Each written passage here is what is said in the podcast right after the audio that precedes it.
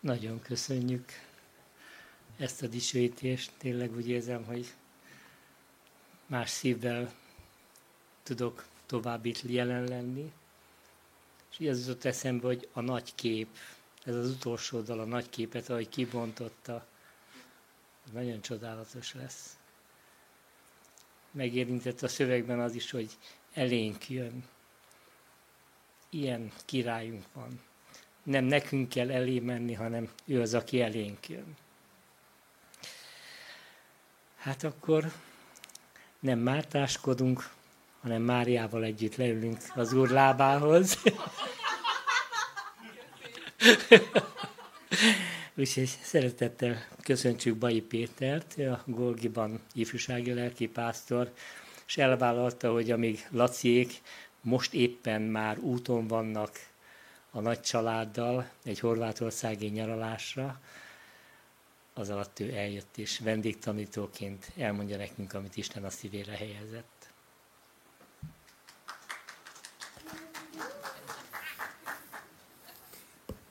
Nagyon köszi. Hallottok, minden rendben. Sziasztok! Én is nagyon örülök, hogy újra itt lehetek veletek, közöttetek, és uh, remélem a pulpitus is működni fog. Jó, nem fújja el a szél, valami lesz. Á, mindegy. Jó, itt ők, majd tartom. Szóval uh, Isten szíve az a sorozat, ami, amiben benne vagytok, és így próbáltam belehallgatgatni, hogy Laci mit tanít a tíz parancsolatról, és a ne őj, ne őjnél így ragadtam le. És nagyon, nagyon jó volt, abból is volt három alkalom, ahogy láttam a YouTube-on. És, és szerintem ez egy nagyon-nagyon izgalmas dolog, de, de megbeszéltük, hogy én nem nyúlok hozzá a tíz parancsolathoz. Ez, ez nem, nem az én tisztem ebben a történetben. Viszont egy picit szeretnék kapcsolódni az Isten szívéhez, hogy, hogy milyen az Isten szíve, mert ez egy annyira jó téma, így ez ment bennem egész héten, hogy, így, hogy, hogy milyen, milyen az Isten szíve, tényleg, hogy, hogy áll ő mi hozzánk, hogyan, hogyan gondolkodik az Isten rólunk, milyen indulata van felénk, és, és azt biztosan tudom, hogy a, hogy a Biblia tanítása, az ember így végigolvassa az egészet, és eljut a, a elénk jön felhőbe részig, akkor az, az biztos, hogy... hogy mi emberek az ő szívének csücske vagyunk. Tehát, hogy ő tényleg iszonyat sokat tett azért, hogy, hogy, hogy szerethessen minket. Tehát én már lehet, hogy magunkat rég kidobtam volna a kukába, de ő meg nem, hanem türelmes, és jön, és megválsz, és az egész üdv történet erről szól, hogy, hogy, hogy milyen kimondhatatlanul szereti az Isten az embert, ez az ő szíve, és ez nagyon jó. És uh, Tim Keller szokta azt mondani, hogy a hogy a bűn az nem csak egy hiba, ez nem arról van szó, hogy ups, hazudtam egyet, jó, sajnálom, elrontottam, megyünk tovább, tehát nem csak egy ilyen véletlen rendszerhiba, mint hogyha a poharat elejteném, és ú, nagyon sajnálom, tudom, hogy drága volt, bocsi, kristálypohár, vagy veszek egy másikat, vagy ilyesmi, hanem, hanem a bűn, ami, ami bejött annak idején Ádám és Évától, az egy olyan valóság, ami szétroncsolja az emberi szívet, a legmélyéig szétroncsolja. És, és megváltoztatja, és eltorzítja azt a, azt a képmást, amire az Isten megteremtett minket.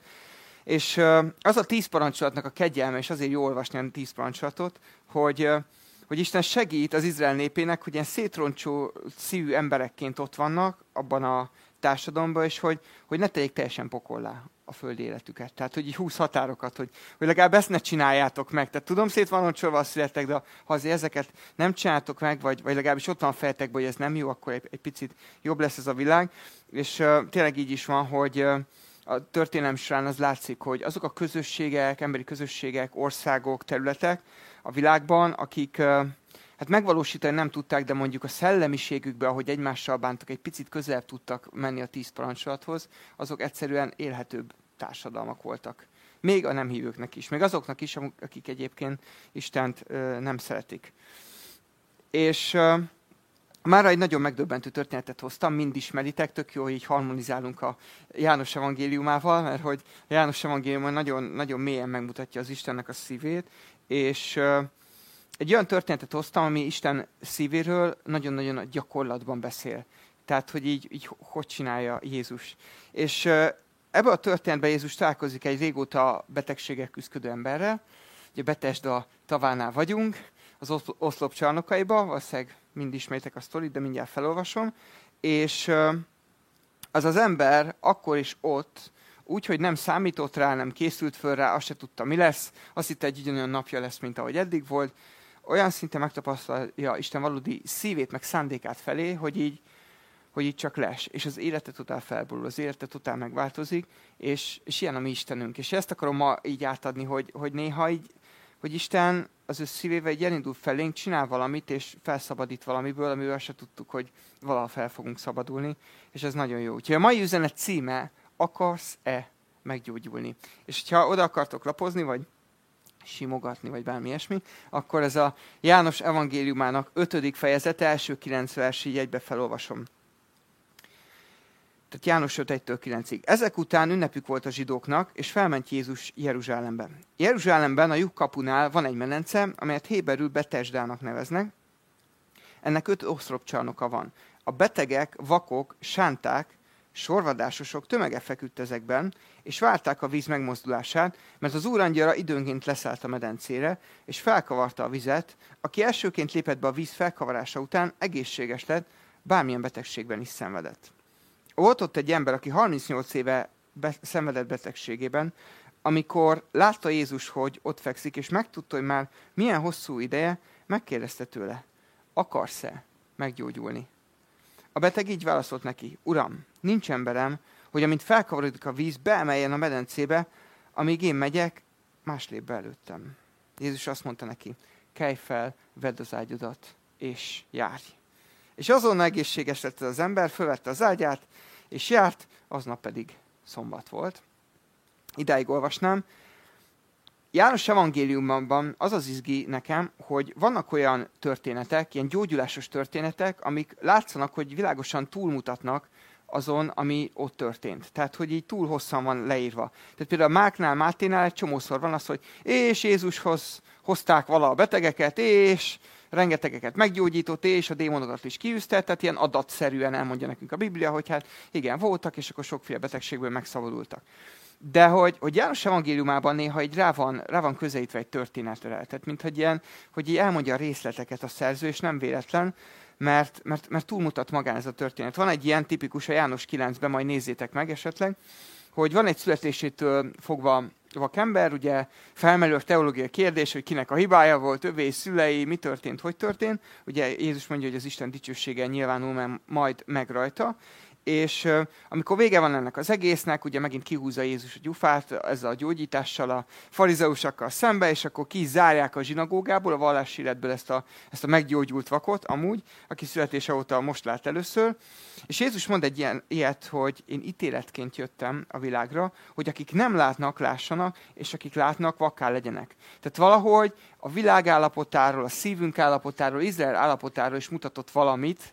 Az az egy egyébként gyógyulásos sztori, hogy valakinek tényleg egy ilyen testi problémájából megoldása lett. És a Betesda medencéjének és a környezetének is ugyan, van egy ilyen lejelentősége, ahogy így, ahogy így néztem, hogy ezt, ezt érdemes kicsit különjárni. És amikor ezt a történetet olvastam, legesleg először eszembe jutott a magyar idős ipar remeke. Tehát nem tudom, hogy... Hogy megvan nektek, sok, sokfajta ilyen van, ugye nagyon-nagyon rászállnak idős hölgyekre és urakra, hogy, hogy próbáljanak így, így segíteni. Tehát, hogy amikor az ember már, nem tudom, hatvan vagy hetven fölött van, akkor az, az van, hogy itt fáj, ott fáj, tehát, hogy vannak így dolgok.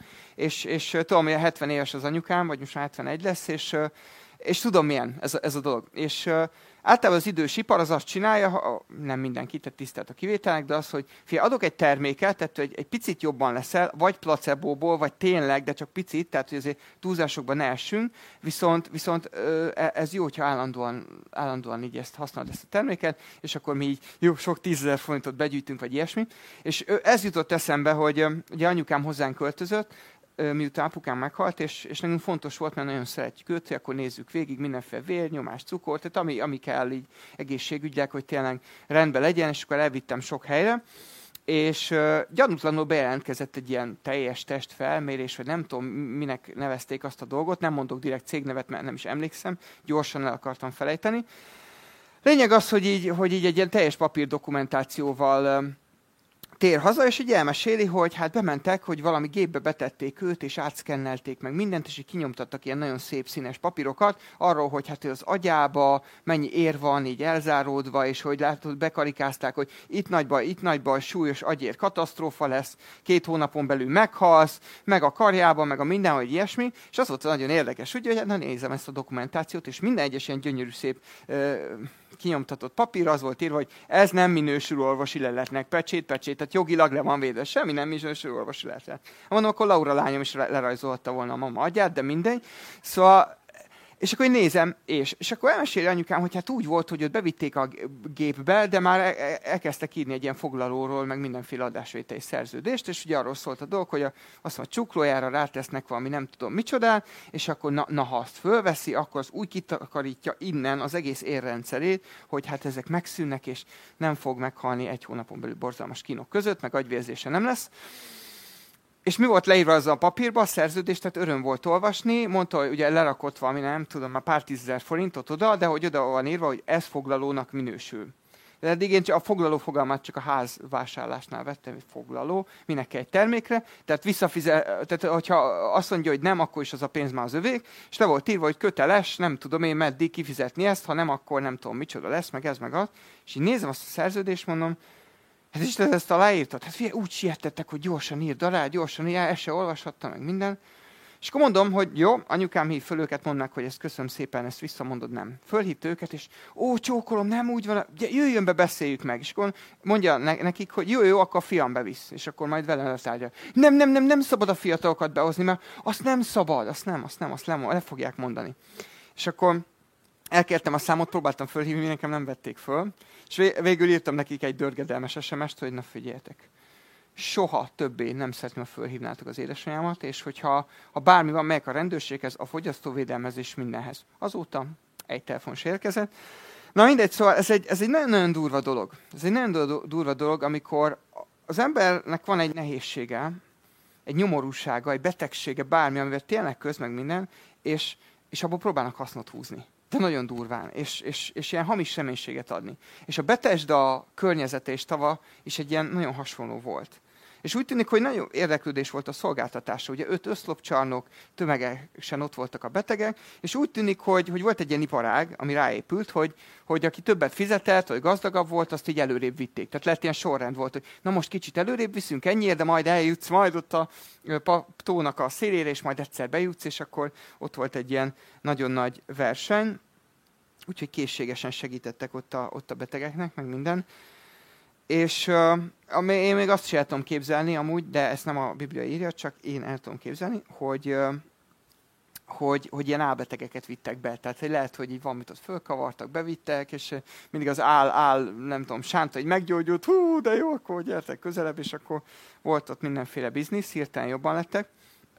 Amúgy egy érdekesség, csak egy ilyen teológiai finomság, hogy ugye a negyedik vers, ami azt mondja, hogy mert az úrangyala időként leszállt a medencére, és felkavarta a vizet, aki elsőnek lépett be, a víz felkavarása után egészséges lett, bármilyen betegségben szenvedett, ez nem része az új szövetségnek.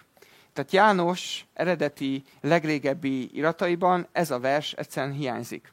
És hogy, hogy azt mondja a Biblia tudomány, hogy ez egy, ez egy ötödik század után lehet először megtalálni ez a másolt szövegekbe, ezt, ezt az igeverset, hogy ez egy ilyen jó szándékú betoldás. Hogy másolta valaki, és hogy hát egyértelmű az, az a rész, hogy, hogy a betegek be akartak érni oda, mert tényleg úgy gondolták, hogy ha elsőnek beérnek, vagy valamikor beérnek, meg fognak gyógyulni, tehát ez igaz, de hogy ezt az úrangyalat csinálta, meg hogy ez így volt, ez valami. Tehát lehet, hogy hallgatott valami lelkes prédikációt a másoló, és akkor azt oda betoldotta, hogy hú, ez ilyen jegyzet, és hogy több helyen így vannak kérdőjelek a szövegben. Úgyhogy ez a negyedik verset nem kell komolyan venni, és szerintem azért sem része a Bibliának, ha már itt vagyunk, mert hogy az ellentmond az Isten jellemének teljesen. Tehát gondoljunk bele, hogy amikor az Isten az a gyógyító kegyelmét kiárasztja, tehát oda könyörülni akar valakin, akkor azt soha nem úgy csinálja a Bibliában, hogy figyelj, tessék, így, itt van egy hely, és akkor itt vagytok kétszázan betegek, látom a nyomorultakat, de aki először beér, na csak azt gyógyítom meg. Tehát milyen kegyetlenség már, nem? Tehát, hogy ez az Isten kegyelme, de ilyet sose csinál az Isten sehol, úgyhogy uh, sajnos ezt, ezt, ezt jól tudjátok erről. Ez a Betesda nagyon egy kegyetlen hely volt. Arra tanít, hogy ha gazdagabb vagy, vagy ügyesebb vagy, akkor kaphatsz egy teljes életet. Ugye ez a, ez a főszereplő emberünk ugye erre vágyott, hogy, hogy, hogy egy teljesebb élete legyen. Nagyon durva. És ha, ha ne, nem vagy elég gazdag, vagy nem vagy elég ügyes, vagy élelmes, vagy nem tudom, akkor hmm, így jártunk. Szóval a főszereplőnk harmincnyolc éve küzdöz a betegséggel. Ki az, aki fiatalabb, mint harmincnyolc év? Na, tehát képzeljétek el, hogy a teljes életetek arról szól, hogy nem tudtok járni, menni, ki vagytok szolgáltatva, tehát ilyen másodrendű állampolgár vagytok. Ez nagyon-nagyon durva. És ugye férfi ember, tehát akkor nem tud dolgozni nyilván, hanem ott, ott, ott ki van szolgáltatva, de mégis vágyik a teljesebb életre. És ebben a feszültségben él, harmincnyolc éve, hogy egyszerre ott van benne, hogy... Hát így nem szoktak ebből meggyógyulni emberek, tehát hogy, hogy nyilván így fogom leélni az életemet, tehát az ott van benne a realitás, hogy, mm, de ott van benne, hogy, hogy úgy kipróbálnám, hogy milyen lenne. Olyan jó lenne, hogy egy fölkeltnék, járhatnék, és nem tudom, elmehetnék dolgozni, vagy körbeszaladhatnám Jeruzsálemet, vagy mit tudom én. És, és ez nehéz. És, és Jézus tudja, hogy már régóta van ott a Betesda a kegyetlen rendszerében, nem tudjuk mióta, nyilván biztos nem harmincnyolc év óta fekszik ott, de lehet hónapok óta, lehet, hogy fölzelendekült Jeruzsálembe, hogy fölvitette magát, hogy na talán, na még erről a medencéről hallottam, hogy ez a csoda doktorság ott van, és akkor ez az utolsó esélyem, de, de ott van. Ott van az ember. És annyi reménye van belül, hogy még valami ott tartja. Hogy még mindig ott van, hogy nem ment el, nem vitette el magát, nem tudom, nem mászott arrébb, hanem még ott van, hogy... De, de még nem történt meg, nem voltam bent a vízben. Lehet, ha bemennék, tényleg történne valami, úgyhogy addig csak nem akarok elmenni, még valahogy be nem keveredek a vízbe. Ez egyik oldal, tehát ilyen, ilyen hamis reménység, illúzió, de közben azért szívem én tudja, hogy ezen az úton soha az életben nem fog rendbe jönni. Azért sem, mert lehet nem működik a medence, meg azért sem, mert esélytelen, hogy beérjen. De azért ott van, hogy mit tudom én, hát ha. Ez egy borzasztó, szomorú dolog, és eljön a katartikus pillanat, hogy ott sétál Jézus. Csak úgy. Nem tudom, ismertek a The Chosen nevű sorozatot. Ott, ha láttátok ezt a részt, amiben ez benne van, érdemes, érdemes megnézni, nagyon különleges, hogy, hogy csak aznap, csak akkor, csak oda fölmen, csak azért, hogy őt meggyógyítsa. Mindegy, nem lőm le a poént. Nézzétek meg, nagyon érdekes. Szóval katartikus pillanat, Jézus ránéz a szemében, és azt mondja, hogy akarsz-e meggyógyulni? Ez egy köz, köz jó kérdés. Tudod, ez a...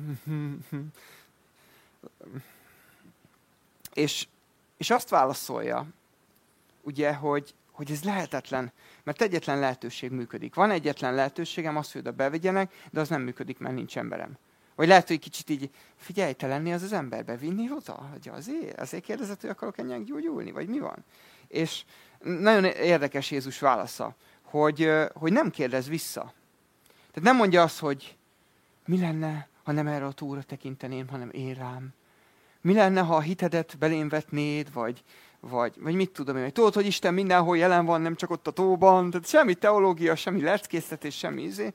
Meg se kérdezi, hogy na és nekem megengednéd, hogy én meggyógyítsalak? Még azt se kérdezi meg. Tehát konkrétan a teljes akaratán átgázolva ránéz, és azt mondja, hogy figyelj, hogy mondjam el, hogy már meggyógyultál. Állj, fölnézd. És, és megtörtént. És megtörtént a szíve vágya. Egy hatalmas, évtizedes gyötrelemcsomag az életében egy pillanat alatt megszűnik. És valószínűleg én azt mondtam volna, én ott lettem volna a helyébe, hogy, hogy, hogy he, ilyen nincs. Tehát, hogy ez, ez, ne, ilyen nincs. De megtörtént. És hiszem azt, hogy, hogy az egész, egész történet, amit itt látunk, az nem csak egy, egy következő ember csodálatos meggyógyulásának történet, hogy jön a messiás, és akkor betegeket gyógyít, persze az is, hanem valahol mond valamit Izrael akkori állapotáról is, meg mond valamit a mi szívünkről, emberekről is. Mi lehet az üzenete Izraelnek? Ugye gondoljatok bele, hogy Izrael népe évszázadok óta küzd a saját bűneivel, az engedetlenségével, Istennel szembe, hogy valahogy nem működik ez a kapcsolat jól. Tehát vannak tök jó ígéretek, hogy majd itt minden jó lesz, de hogy így nem. És ennek az eredménye az, hogy, hogy, hogy az a szabad, gyümölcsöző állam, az az igazán áldott ország, amit Isten ígér, egyszerűen nem létezik. Csak az elnyomás van, csak a bűn van, valami nem oké. És várják a messiást, hogy majd eljön, és akkor rendben adott mindent, de a szívük mélyén egy más megoldásban hisznek. A szívük mélyén elkezdenek felépíteni egy másfajta megoldást. Méghozzá egy emberi vallásos rendszert. Ugye tudjuk, hogy a babiloni fogság előtt tök máshogy nézett ki Izrael vallásos rendszere, mint a fogság után, tehát akkor már jöttek a farizeusok, meg ezek a mindenféle zsinagógai kultúra. És amit fölépítettek, az úgy nézett ki, hogy ha, ha te a vallást szorgalmasan, nagyon-nagyon szorgalmasan gyakorlod, vagy jobb családból származol, vagy a legügyesebb képmutató vagy, akkor, akkor így, így mész előre, valamennyire, a többiek viszont szenvednek. Tehát a többiek meg teljesen gázok, és ez a két csoport még utálja is egymást, fúj, vámszedők, fúj, fúj, fúj, fúj a többiek, ugye. Ismerjük Jézus korából. És uh, kívülről úgy tűnik, hogy ez a társadalom, ez az izraeli társadalom Istenért dolgozik. Dolgozik azért, hogy egy, egy jobb életben legyen részük. Ugye ez, erről Pál apostol is beszél, hogy hát az én népem az így akar, az így buzgón keresi az Isten dolgait, csak a rossz ismeret szerint. Szóval, szóval dolgoznak ezen, de valójában belülről rohad az egész. Valójában olyan az egész Izrael, mint a Betesda partján fekvő betegek, hogy, hogy van egy illúzió, hogy hú, megyünk előre a megoldás felé, majd fú, ha megcsináljuk ezt meg ezt, és jól csináljuk, és minél több, mindenki farizeus lesz majd, vagy nem tudom, akkor majd az Isten is így meglátogat, meg a rómaiak kigályát leveri, meg nem tudom. De hogy, de hogy valójában a valóság az, hogy egy helyen toporgunk, hogy nem megyünk innen sehova, hogy sehol nem vezet ez a rendszer. Ad egy ilyen külső illúziót, hogy fú, azért mi, mi ezt így csináljuk, de, de semmi. Ez egy hamis reménység. És megjelenik Jézus, és elkezdi ténylegesen megoldani az Izrael lelki problémáit. Tehát így, így, így történnek a dolgok, és, és a társadalom egy része, meg a vezetők is így bepánikolnak, hogy, hogy várja, ez sok lesz így már. Ez, ez, ez. Oké, hogy vándorprédikátor vagy, de hogy, hogy az ilyen messzire nem menjünk már el. Tehát itt életek oldódnak meg ezt, eddig nekünk nem sikerült összehozni, várjál már. Ez kicsit olyan, mint amikor, amikor tudjátok, van, a, van, a, van olyan házasság, amikor a férj alkoholista, és a feleség meg nem. De hogy ott van mellette, és leélnek nem tudom tizenöt-húsz évet berendezkedve erre, hogy hát az alkoholista ugye rosszul van esténként, meg minden, a feleség meg így pátyolgatja, meg titkolja, meg mit tudom én. És emelce az alkoholista férj egy elvonóra, és teljesen meggyógyul, valami történik vele, mit tudom én, akár Isten megszabadítja, vagy bármi. És hazajön a gyógyult férj, és a következő hetekben, hónapokban kiderül, hogy azt mondja az asszony, hogy na jó, én ezt nem bírom tovább, elválok. Nem bírom tovább, mert én nem erre az életre rendezkedtem be, kérem szépen. És hogy ez viccesnek tűnik, de hogy ez általában ilyen rendszeresen előforduló dolog egy ilyen szituációban, hogy én ezt így nem tudom kezelni, hogy hogy kell ez az egészséges fejjel mit csinálni. Na valahogy így volt ez, hogy itt van Jézus, és eljön a megoldás, és végül történik valami, de, de úgy, úgy jaj, jaj, jaj, nem, nem. És Izraelben is volt egy borzasztó rendszer. És az a baj a borzasztó rendszerekkel egyébként, a saját életünkben is, hogy, hogy legalább stabil. A rendszer rossz, gáz, szenvedünk, de az a jó benne, hogy legalább stabil. Tehát, hogy legalább ott van az nekünk így mindig. És, és olyan ragaszkodunk ezekhez. De hogyha ha van egy új helyzet, amikor Isten kiszabadít egy ilyen borzasztó rendszerből, akkor úgy vagyunk, hogy de mit kezdjünk ezzel az új élettel? De nincs tapasztalatunk, hogy hogy kezd az új életet élni. Ja, nagyon hasonló volt régen is Izraelnek, amikor kijött Egyiptomból, hogy ugye az a tipikus mondás, hogy ők kijöttek Egyiptomból, de Egyiptom nem jött ki belőlük, hanem, hanem próbálták tovább élni a rabszolga életüket, nem tudtak mit kezdeni azzal a szabadsággal, amit Isten adott. Szóval ez egy nehéz dolog nagyon, és a farizeusok megtanítják a népnek, hogy, hogy mennyit kell dolgozni a legkiválóbbaknak is, hogy, hogy Isten előtt ők rendben legyenek, és És Jézus pedig kikerüli ezt az egész rendszert. És az Isten szeretetét egy olyan erővel adja át a nyomorult bűnösöknek, Hogy, hogy olyat a farizeus nem tapasztalt meg, aki az egész életét rátette, hogy na majd ő, ő majd, ő majd Istennel jóba lesz, és, és ez durva, és ez jó. Na ez a kegyelem. Ez a kegyelem, ami így kizökkent a hamis illúzióból. Ami kizökkentette ezt az embert is, hogy nekem oda be kell jutnom a vízbe. És oda jön, és Jézus meghekkeli a rendszert, és azt mondja, adjad azt a vizet, menjünk, gyógyultan el, szia, sétáljunk el ezektől. Nagyon durva, de, de, de néha ezt megcsinálja az Jézus, és És olyan jó erre emlékezni. Tényleg olyan jó ezt újra és újra, hogy Jézus ilyen. És nézzük ma az egész történetre a farizeusok tipikus válaszát, meg Jézus tipikus válaszát, mert, mert, mert tök érdekes, a tíztől tizennyolcadik versig olvasom az ötödik fejezetből. A zsidók ekkor így szóltak a meggyógyított emberhez. Szombat van, nem szabad felvenned az ágyadat, ugye rögtön a legfontosabb kérdésre átértek. Ő így válaszolt nekik, aki meggyógyított, azt mondta nekem, vedd fel az ágyadat és járj. Megkérdezték tőle, ki az az ember, ki az, aki azt mondta neked, hogy vedd fel és járj. De a meggyógyított ember nem tudta, hogy ki az, mert Jézus félrehúzódott az ott tartózkodó sokaság miatt, Ezek után találkozott vele Jézus a templomban, és azt mondta neki, íme meggyógyultál, többé ne vétkezz, hogy valami rosszabb ne történjen veled. Elment ez az ember, és megmondta a zsidóknak, hogy Jézus az, aki meggyógyította. Zsidók ezért üldözni kezdték Jézust, mert szombaton tette ezt. Jézus így szólt hozzájuk. Az én atyám mindez idáig munkálkodik, én is munkálkodom. Ezért aztán a zsidók még inkább meg akarták ölni, mert nem csak megtörte a szombatot, hanem saját atyának is nevezte az Istent, és így egyenlővé tette magát az Istennel. Szóval ez a nehéz nagyon, hogy, hogy amit Jézus néha hajlandó elkövetni, az az emberi felépített vallásos gondolkodással teljes mértékben összeegyeztethetetlen. Hogy hát ilyet nem lehet csinálni. És ezért vetette el Izrael többség a saját megváltóját. És ez sokat mond a, a, az emberi szívről. És uh, kicsit ezen is gondolkodtam, hogy mit tudhatunk meg a saját szívünkről ebből a történetből. És szerintem az egyik dolog, amit, amit megtudhatunk, így még keresztényként is, én ezen gondolkoztam, hogy, hogy uh, olyan nehezen tudjuk meg elfogadni azt, hogy Isten csak úgy, csak úgy segít.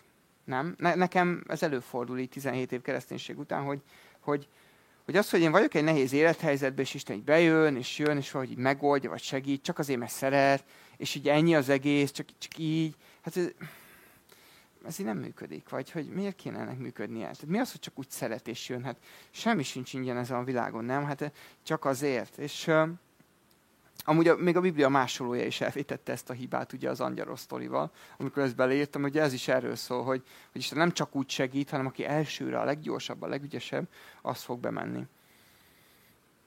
És feltehetjük magunknak a kérdést. És, és jó lenne ezen így gondolkodni így a nyár, nyár közepén, hogy, hogy nekünk is vannak ilyen zárt gondolkodási rendszereink Istennel kapcsolatban. Hogy Isten így, így oldaná meg a problémát, máshogy nem. Hol van a te Betesdád? Hol van az én Betesdám? Vannak ilyen saját kis keresztény Betesdáink? Nem tudom, csak provokálok direkt. De, de gondolkozzatok el.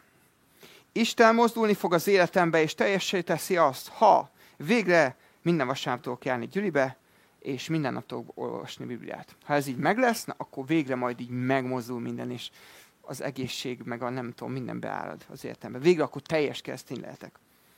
Vagy Isten majd meg fog mozdulni az életemben, akkor igazán, ha majd lesz időm eleget szolgálni a munka mellett, meg a három gyerek mellett, meg a mindenféle mellett. Na akkor majd, addig ez van, megyünk a sivatagban. Sem, Jézust távolról se látom. Majd, de majd, ha jön. Vagy majd Isten megmozdul az életemben, ha elég hitem lesz erre vagy arra, ugye? És nézd meg, hogy az emberünknek, tehát aki ott ült a Betesda tavánál, és ránézett Jézus, semmi hite volt. Azt se tudta, mi történik vele. Tehát nem az, hogy hiszel az ember fiába, ez se volt. Jézus ránézett, és azt mondta, hogy pop, pipa, túl van tárgyalva. Bejöttem, kész, meggyógyultál. Nem kellett még a hitet se hozzá. Tehát ilyen az Isten kegyelme. Vagy Isten mozdulni fog az életembe, majd akkor lesz teljesebb életem, hogy az Úrral, meg minden, ha majd fölépül a házunk, és nem leszek ándon azzal elfoglalva, hogy a mesterek mit csinálnak, meg beázunk, meg minden bajunk van. Saját személyes példa. Üm, vagy Isten mozdulni fog az életembe, ha... Ha, ha végre a férjem, a feleségem, vagy esetleg a gyerekeim megváltoznak. Mert már azt nem lehet idegileg bírni. Tehát, hogy, hogy akkor végre majd ők rendbe jönnek, és akkor Jézus is majd úgy odalép mellénk, mert addig ő, ő is így távolról kerül a családunkat, mert ez katasztrófa. Vagy ha végre találok egy jó munkahelyet, vagy végre levizsgázok, és folytathatnánk a sort. Végre megtalálom a párom, klasszikus, na majd akkor végre elkezdhetem az életet, a nagybetűset a Jézus Krisztussal. És amikor ilyen elakadásokban vagyunk, kicsit olyanok vagyunk, mint a Betesda partján ülők. Hogy így ott ülünk, nézünk körbe, és, és az a baj, hogy, hogy rossz felé nézünk. Egy rossz reménységet kergetünk, mert a tóra nézünk, és, és közben ott sétál Jézus. De az mindegy, mert figyelj, ott, ott a tó, ott a tó. Ott, oda kell eljutnunk. És ilyenkor félreértjük az Istennek a szívét. Mert azt hiszük, hogy kegyetlen. Azt hiszük, hogy ő azt, ő, ő azt várja, hogy így, hogy így hozzuk már rendbe. Éljünk már normális életet, és akkor na, végre akkor majd ő is besegíthet ebben. Ja, és egyébként lehet, hogy az oszlopcsarnokok között így fekve Lehet, hogy még beszélgetünk is róla a többiekkel, nem? Tehát, ugye milyen szörnyű ez az élet? Ugye milyen, ú, de gáz, ú, te se fogsz bejutni, én se fogok, ú, már tíz éve próbálsz, ha, én már tizenöt éve próbálok bejutni, nem fogok úgyse bejutni. Ugye, és akkor kesergünk, és akkor elmondjuk, hogy um, hát nem erre fizettünk be az elején, amikor a kereszténység így jött, aztán most már csak ez van, itt kesergünk, mi bénák és szerencsétlenek itt a tó szélén. És, és amikor Jézus próbálna belépni oldalról egy ilyen, egy ilyen gondolkodási rendszerünkbe, hogy hello, amúgy, hello, itt vagyok, itt, na, itt, itt vagyok, akkor így félre söpörjük, hogy várjál, most nincs időm, várjál Jézus, most, most nagyon figyeljek, hogy így megoldjam az életet. Most nem érek rá ilyenekre, Uram. És, és azt hiszem, ilyenkor egyszerűen Jézus megvárja a kétségbeesés pillanatát. Nem látjuk a szövegből, de nekem a feleségem így emlékeztetett erre, hogy, hogy azért az, az, az így van, az, az így lehet, hogy így működik, hogy, hogy azért akkor lépett aznap oda Jézus ehhez az emberhez, és nem te, tegnap, vagy másnap előtt, vagy nem tudom, egy hónap ezelőtt, mert hogy lehet, hogy azon a ponton érezte azt az ember, hogy, hogy én nem fog bejutni. Lehet, hogy akkor, akkor jött rá a valóságra, hogy, hogy bennem vagyok itt egy rendszerbe, eddig reménykedtem benne, eddig úgy gondoltam, hogy na ez majd az Úr Jézussal kapcsolatom, vagy minden rendbe jön, vagy, vagy ettől majd meggyógyulok, vagy bármi, ettől lesz majd teljes életem, és, és egyszer rádöbben, hogy fél engem becsaptak. Hogy ebből elmes semmi. És lehet ott van megtörve, és akkor tud így fölnézni Jézusra, amikor oda jön, hogy na, hello, meg akarsz gyógyulni? Nekem már minden, ja, csinál, már mindenki, te is csinálsz, amit akarsz, Jézus, csak már megadom magam, engem nem érdekel az egész. Úgyhogy azt hiszem, megvárja Isten a teljes kétségbeesés pillanatát. Néha megvárja azt, hogy, hogy a saját Betesdáinkba ilyen, ilyen hosszú heteket, hónapokat, akár éveket töltsünk, hogy jó közelről megnézzük, hogy na, megértetted már, hogy ez nem működik? Még nem, még van reményed? Jó, akkor még reménykedj egy kicsit. Biztos, na? És akkor elvesztjük, és azt mondjuk, hogy na jó, nekem már elegem van ebből az egészből. Akkor jön, és így, és így belép. Túl sokszor jön ez a mondat a szívünkben, hogyha mi nem oldjuk meg az életünket, akkor más nem fogja megoldani helyettünk. És vannak olyan szituk, amikor ez tényleg így van, tehát hogy ez nem egy teljesen hamis mondat szerintem. Időnként tényleg segít, ha lépünk, harcolunk, és, és megtesszük a dolgokat, ami, amire ke, kell az életbe, vagy amire látjuk, hogy Isten hív. De, de van olyan szitu, amit lehet, hogy régóta hurcolsz. Lehet, hogy régóta hurcolok én is, és együtt élünk vele, és és utáljuk nagyon, és elegünk van, és kínlódunk, és már olyan régóta hurcoljuk, hogy már így tényleg az életünk része, és azt érezzük, hogy sehova nem megyünk benne. És én szeretném, ha emlékeznénk arra, hogy, hogy az ilyen szituációkban is egyszerűen néha csak így beárad az Istennek a kegyelme. Nem azért, mert jól imádkoztunk, vagy mert kértük, vagy mert ügyesek voltunk. Egyszerűen Isten szuverén módon úgy dönt, hogy na én ez a ma a meglátogatás napja számodra. És néha a következő mondatra van szükségünk. Befejeztem a harcot, elismerem, hogy nem tudom megoldani. Uram, oké. Okay. Eddig kapálóztam, most már nem érdekel. Nekem többször volt ilyen az életben, hogy el kellett ismernem, hogy, hogy egyszerűen, amiben most itt vagyok, egyszer sakmattot adott az élet. Kész. Tehát nem látom a kiutat, nem látom a megoldást. Vége a dalnak. Nem működik egyik megoldásom sem, más emberek megoldása sem működik. Akkor lehet, hogy így fogom lejönni az életem, de Jézus, oké, okay, tessék. tessék, akkor tegyél valamit, vagy ne tegyél valamit, de tök mindegy, már, már ennyi. Tehát emberek, már ez, nem, nem, nem tudok hozzászólni.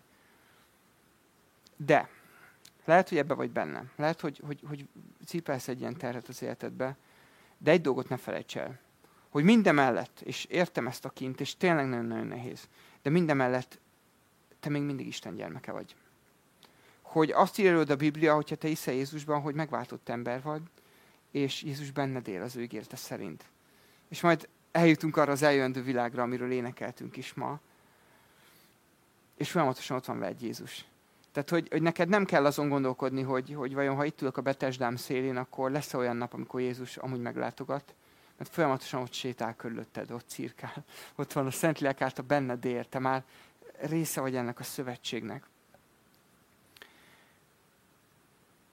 És valamikor pont ez kell, hogy csak így odaadjuk, és, és akkor Jézus új életet lehel belénk, megváltoztat, hozzányúl a szitukhoz. És hoz egy olyan megoldást, ami eszünkbe se jut. Egy ilyen, az á bé cé dé megold, és hoz egy E megoldást, és nézze, hogy de ilyen nincs. De most tényleg? E így? Így. De ahogy jön az az e-megoldás, amit Isten hoz, így egyszerűen így leszedi rólad a terhet. Leszedi az érzelmi terhét ennek az egész folyamatnak, ami benne voltál. Nekem már párszor megcsinálta ezt, és ez, ez tök jó. És hiszem azt, hogy ez a bibliai hit, amit Isten munkálni akar bennünk. Egyre mélyebben, ahogy járunk vele az úton.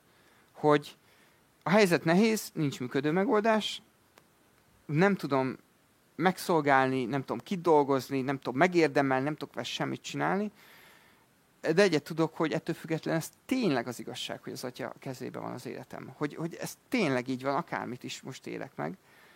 És hogy, hogy átengedem Istennek a telepet, hogy jó, akkor, akkor csinálj, amit akarsz. És ez tök nehéz kimondani. Ez tök nehéz így lelkileg elengedni. Mert van bennünk az élet ösztön, ami kapálózik, hogy de oldjuk már meg, megyünk, keressük folyamatosan az újabb-újabb megoldásokat. És, és valamikor csak, amikor így átengeded ez az életedbe ezt, ezt a dolgot, akkor, akkor ezzel nyitod meg a kaput Isten felé, hogy na jó, akkor sétálj be abba az oszlopcsarnokba, ott, ott a Betesdába, és csak így, csak így engedett, hogy az ő kegyelme így áradjon bele, akkor és ott az életedben. És csak Csak engedett, hogy végignézni, hogy ő mit fog így veled csinálni. Ez kicsit olyan, mint a vízimentő kiképzése. Nekem fiatal keresztényként megtanították, hogy ez egy nagyon jó példa, és ez tényleg nagyon-nagyon jó. Hogy azt mondják a vízimentők, tudod, Baywatch, meg minden, nem tudom, hogy hogyha látsz, hogy valaki így nagyon-nagyon-nagyon kapálózik, a, a, épp a halálán van, meg fog, tud, fog fulladni, mert fél, hogy tehát nem tud úszni, meg minden, És, és van benne egy ilyen nagyon er, nagy erő, akkor csak úsz a közelébe, de egy-két méterre így távolodj, és figyeld, hogy mit csinál. És addig, amíg így a halálá van, és totál be van sokkal meg pánikol, ne menj oda, és ne próbáld kimenteni, mert folytatni fogja ezt az agresszív kapálózást, és téged is fejbevág, lehúz, mit tudom én, baj lesz. Hanem néz, néz, néz, néz, figyelj, és amikor látod, hogy már így feladta, akkor már így elkezd süllyedni, na akkor menj és kap ki. Amikor már így, már így kicsit le, le, lenyugodott, mert, mert különben baj van, és És szerintem Isten néha ezt csinálja meg velünk, hogy jó, jó, kapálózó, így néz távolról, jó, kap, kap, kap, kap, kap, és azt mondja, jó, engem van az egészből, na akkor, akkor, akkor jön, és ez tök jó.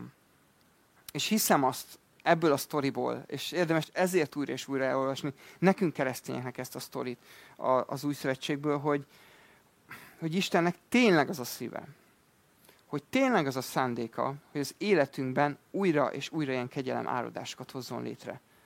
Hogy újra és újra megmutassa, hogy nézd csak, most így megoldom, most csak úgy azért, mert szeretlek megoldod. Semmit nem kell csinálnod, csak úgy megoldom. És hogy így, így érezzük, az, aj de jó vagy Uram, aj de köszönöm, hogy ebben nincs semmi kezem, de mégis megoldódott. Mert ezzel felépít újra és újra. Ezzel bizalomra tanít felé újra és újra, és, és egyszerűen csak akar, hogy érezzük, hogy amúgy ő szeret minket. És ez, ez egy jó alkalom arra, hogy ezt így meg, megtapasztaljuk. Úgyhogy nekem tényleg ez az imám, hogy, hogy, hogy most ez a tanítás nem arról szól, hogy akkor hétfőn reggel fölkelsz, mit kell csinálni elsősorban, hanem, hanem az imám, hogy, hogy mi is átéljük ezeket. Átéljünk néhány ilyet a nyáron, ahogy vagyunk. Hogy képesek legyünk így befogadni, meg élvezni az Istennek a kegyelmének ezeket a beáradásait az életünkbe. És ha találtál esetleg egy területet az életedbe, ahol ahol nem akar összejönni a tuti módszer, vagy, vagy más sok módszer nem akart összejönni, akkor, akkor lehet, hogy ma ezt kérdezi tőled Jézus, hogy akarsz meggyógyulni. És azért, mert szeret.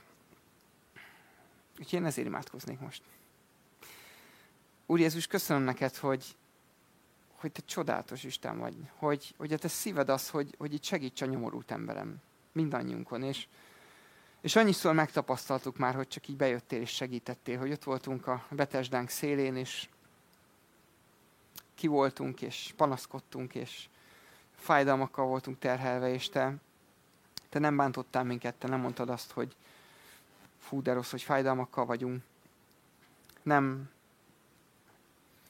nem kötöttél belénk, hogy rosszul látjuk teológiailag menni, sokkal jobb az élet, minek nyöszörgünk. Hát csak odajöttél és megoldottad. És valami erre kérlek, így ezért a gyülekezetért, meg mindannyiunkért, így keresztényekért, hogy hagyd tapasztaljuk meg most a nyáron azt, hogy egyszerűen csak így dolgokat így megoldasz az életünkben. Csak úgy, hogy, hogy így befogadjuk a te kegyelmedet, és mi be akarjuk fogadni a te kegyelmedet.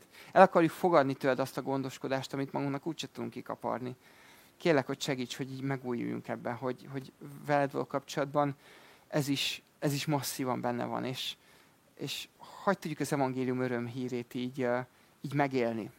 Hogy így vidámítsd meg az arcunkat. Vidámítsd meg azoknak az arcát, akiknek lehet, hogy már hónapok, évek óta komor egy bizonyos életszituáció miatt. Ezt te tudod, de, de kérlek, hogy járjál itt közöttünk, és, és, és lépj be, és, és nézz a szemünkbe, és, és hozzád gyógyulást az életeinkben. Kérlek Jézus nevében.